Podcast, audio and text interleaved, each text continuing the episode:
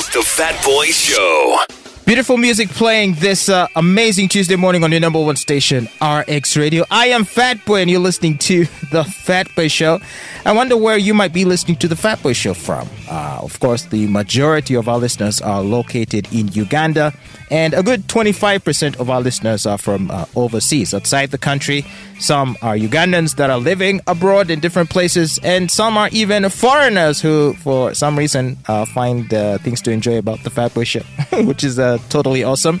If you happen to be listening in from France, well, can I say to you, bonjour this morning? I hope you're having a beautiful day. And if you're one of the people who voted for Emmanuel Macron, then I guess uh, you're feeling extra happy today since uh, he was elected uh, France's president uh, for the second time. He just uh, won a re election the other day, and it has made him the first sitting president in 20 years to ever be re elected. He won a convincing victory over his rival Marine Le Pen, who uh, nevertheless secured uh, the highest share of the vote for a candidate uh, on the right side of the political spectrum. He won by 58.55%. Uh, compared to 41.45% of his closest rival, which is a greater margin than uh, a lot of people expected. I too suspected that the race was a bit close, but uh, the results show that uh, it was not. So he handily defeated his uh, rival, and he has emerged once again the president of France. So shall we say, "Viva la France" Mm-hmm. this Tuesday? We'll so say that. now, as a president, uh, personally, I find him to not be very impressive, but I don't know what you think about it, Olive. What do you call impressive? Uh, well, I, to, first of all, I don't know that he's he has very interesting ideas. Um, I do find him to be a bit goofy on the goofy side of things. Then he's uh, married to his grandmother. I knew that was coming. and I'm thinking that you're judging the man based on his choice of wife. But also, when you look at uh, his uh, foreign policy, like I've not been a huge fan of how he's been handling things. You know, the, the mercenaries that he's uh, That were in West, uh, In West Africa. in Mali to be, to Uh, be precise. Yes, the stance, the the fact that as a leader of a NATO country, how he's allowing the U.S. to essentially run roughshod over all the affairs of NATO, as if, yo, uh, don't you have a spine? Shouldn't you stand up to Washington? Mm-hmm. Uh, but nonetheless, uh, he does seem to be a, an amicable fella. Yeah, given the way he won, given the margin, it means that uh, French people see something in him. And guess what? The Le Pen name has lost. This is the eighth time because this lady, her father, has also tried to be president before and then herself. And number eight, they are losing. Wow. Well, I mean, the moral of the story is what? Never Not to- give up. Not to give up. right? Yeah. Uh, and uh, I don't know. As a woman candidate, surely uh, we should be cheering her on as a, as you know, because I don't a think uh, contender? I don't think France has ever had a woman president. No, they have never. I, I, I don't think so. And isn't it uh, high time now? If, if it so happens that the woman running for president happens to uh, have uh, political views that uh, you may dislike, I don't know if it may be worth it to put that aside for the sake of the greater women's agenda. You see, when you say women's agenda, it doesn't have to only serve women. There has to be that, but also as a leader of a nation, you have to have policies that embody the beliefs of everyone that voted for you and even those that didn't vote for you. Now, one of the uh, differences in their political stances, at least uh, much of the debates during this uh, election cycle, seem to focus a lot on the future of France as a country and its, I guess, its cultural orientation. Uh, Marine Le Pen uh, represents a political side that views that French culture is under assault uh, from you know immigrants. Okay. Uh, she's on the side that wants to restrict uh, the flow of immigrants and to enforce rules against uh, wearing of burqas uh, in public. So, meanwhile, uh, you know, uh, what's his name? Macron is more like, hey, every, you know, diversity is our strength. Let everyone mix and mingle and flow into France. It doesn't really matter. So, now obviously it's a controversial thing to discuss where you might feel like it's a bit xenophobic to say that, That foreigners should are be forced not to wear their burqas. Yes.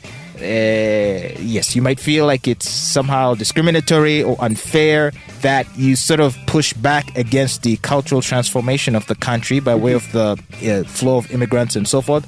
Uh, but then, on the other hand, isn't there something to be said about the need to preserve the culture of a country? And here's why I say this.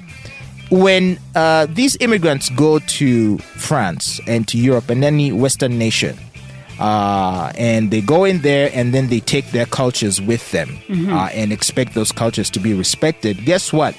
At the end of the day, those immigrants still have a home country To go back to. they can go back to. That many of them are even more attached to than France. So a lot of these European countries essentially are places where they just go to make money or And then go back and then go back to home. their countries.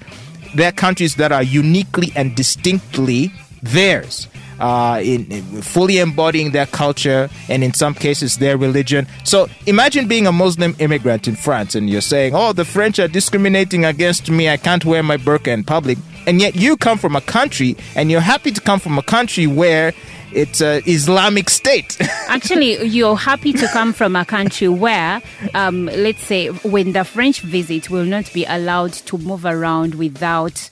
Yes, a French a French woman in Saudi Arabia will not be allowed to walk around without a burqa. Exactly. And yet, when the French say, "Well, your women can't wear burqas," then In all of a sudden country. you say racism. So, It's a double standard to me. but you see, France is one of those countries I know in Europe that are quite receptive when it comes to religion. There are many Muslims there. Is it partly because they colonize the countries that are predominantly Muslim, let's say like in Africa? I think uh, many Western countries have that issue where many of the countries that were their former colonies, that people from those countries then come to the home country, the, the colonial country. Uh, and, you know, the UK has seen this happen, and of course, France is no exception. And, uh, you know, with many Francophone countries spread across the world, you know, France is attractive to immigrants from these countries uh, who are seeking uh, better opportunities. But again, I say, in my opinion, like let's say you are a proponent of diversity. Is diversity best implemented through a melting pot policy or a policy where you allow everyone to be distinctly different? And that is the diversity. Rather than forcing everyone together to create a melting pot, why not allow for French people to be French, whatever that may mean? Because shouldn't it mean something to say that something is French? Uh, in the same way that when we say something is Malian or Iranian, in our heads it means something. So if you tell me something is Iranian, I'm thinking it's Iranian. But if, But if you tell me something is French and now that is supposed to mean it could be anything because there's Africans in France, there's Arabs in France, there's Lebanese in France, there's all that. So that being French can now mean anything. But when you allow other cultures to enter into your land, you can't really tell them you can come in, but then leave some of your cultures behind. Like you said, people migrate to these countries, but they're still attached to where they come from. So, what am I saying? Can't the French just embrace? Everyone that is in the country because it doesn't make them. You look at the French, the French national soccer team is mm-hmm. almost entirely African. and that is not the problem of the Africans on that team. No, no, no. Why I- aren't the French people joining the national team, the Caucasian ones? So the thing is, okay, so quite obviously the African players, though the African French players mm-hmm. are better than the white ones. And that's fine. That's a fair argument that they are better and so we want to win. Yes. But on the other hand, uh, don't you risk having a situation where it almost feels like hiring mercenaries uh, to fight your army? Do you know what I mean? Like they stand before the world and say, this is the national army, but they don't look anything like the How- country. So, how would you feel if, like, remember when, uh, just look at South Africa, where their rugby team predominantly used to be whites, Mm-hmm. right? Uh, and then a lot of the native South Africans, the blacks, felt like, but this team that doesn't feel like it represents us. You know? But I think in South Africa, there could have been a difference. You remember when they had apartheid, Mm-hmm. where maybe Africans were not even given the opportunity to be on the team. Mm-hmm. But in this case, the French have a chance. They have an opportunity to be on the national team. They're just not good enough to Okay, so let me so let me ask you a we've had- question. Mhm. So, uh, let's say Uganda fielded a cricket team, and all of the players representing Uganda were of Indian origin because you know India and Uh, the cricket. masters in cricket. And let's say, for the sake of argument, that it so happens that all of the Indian players on our cricket team are better than all of the Ugandan players. As a Ugandan, how would you feel about that? Like, let's be honest. Like, No, I would feel unrepresented. you feel like, I would man. feel unrepresented, but still I would ask, what was the selection like? Did Ugandans get an equal chance? Did they fail at the what, what do they call them like cutoffs or something okay, so like you're saying to join the you're, team? you're saying that in, in in this hypothetical scenario, Yes. if all of the players were gauged uh, on merit Yes. Mm-hmm. and performance, and it so happened that the Indian players or the ethnic Indian players were the best suited, the best qualified, and the most talented, you would be happy with our national team being comprised entirely of them. as long as it's on merit, I would be okay. Remember in Olympics, we had that um, British, is it British? No, she was half American and half Ugandan. Actually, not half. She was born in Uganda, but she's American, right? Catherine um, Noble. She represented us on the rowing team. She was white. And we're all on, We're all, I was going to say on her behind. Uganda, oh yeah. Yes, we supported her because she was representing our country, and at the time she but was let's the best. let's let's be real uh, honestly and and this is not like i'm not even saying you shouldn't do this or should not i'm just saying that just from an emotional level you feel a disconnect let's no, be real I, I know. You feel I, a I, I disconnect. I know what you're saying and I hear you. But I'm also like, we are living in a world where we are always pushing for credibility, we are always pushing for merit. And if people like the French team, the Africans on the French team, if they got onto that team on merit, then I don't see why we should question it. But I should be saying maybe the French people need to, you know, you, they need to get information. You cannot let your entire Okay, so national a- team be overtaken by foreigners. so is this a radical position to think okay you know what we might as well be the worst team on the planet but, But let's it all- represents us That's radical. so that we force ourselves to grow and be better to become more competitive rather than just inviting people uh, you know from other cultures offering them and sometimes countries do this they will say hey if you run for us we'll give you citizenship if you represent our country we'll, Mm. Yes. we'll give you citizenship Even our Ugandan runners have been approached. uh, Were approached in the recent Olympics by some see- countries. but do you see my point? citizenship. I know. do you see my point? so if we Kip uh, obtained Chinese citizenship and represented China in the Olympic marathon, would you say that's a win for China? really? So you you see, it's hard to you know it's hard to win this because at the end of the day, once you give someone a passport, because some of these people migrated to France when they were younger, right? Of course. And then they joined. Some were born there, I'm some sure. Mm. were born there, and by virtue of that, they become French citizens. Mm-hmm. So you can now not start saying, ah, because you're black, but you were born here, yet your laws, national laws, say that once you're born here or you migrate here, live here for a given period of time, you're French. Then you cannot start saying, but because of the color of your skin, you cannot be on this team. Okay, so I was born in Japan, Mm-hmm. uh, but I do not have citizenship. Japan does not grant birthright citizenship. So just being born in Japan doesn't make you a citizen. Mm. But what I like about Japan and its policy is Japan remains Japan. Okay. culturally and ethnically homogenous and that's a beautiful thing to me i like it that japan is like that and i'm happy to not be a japanese citizen i want to visit japan and go there and it's just japanese people Most if i want to interact with africans or arabs i know where to find them i don't need to find them when i go to japan unless they're also there uh, in a temporary capacity or but not to the level where their cultures are starting to impose on the Japanese culture and are forcing it to change, is what I'm saying. Mo- most Asian countries have actually maintained that. Asian, Middle Eastern countries, like you can't get Dubai citizenship.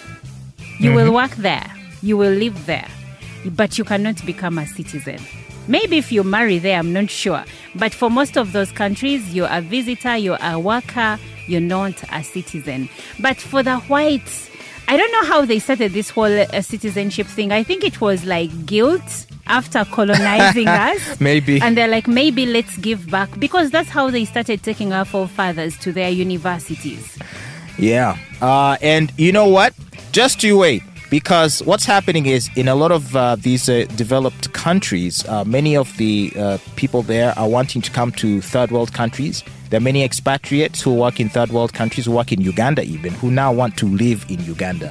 Uh, and uh, in case you're the kind of person that thinks that, you know, um, oh, you should be able to travel to Europe and take your culture there and they should accept you and everything. Time will come when we shall also be dealing with a huge volume of uh, expatriates coming into our countries, wishing to buy land, wishing to develop. And because they're more economically prosperous, you could very easily end up with a very serious uh, class divide. Uh, as you might see in places like Kenya, I think we already have it. Okay. you know, so you will have certain no-go areas Uh-huh. for certain For- places for where certain- Africans won't be going, and then you will start complaining. Do you know what you will say? You are in Africa. When you are in Africa, we do things the African way.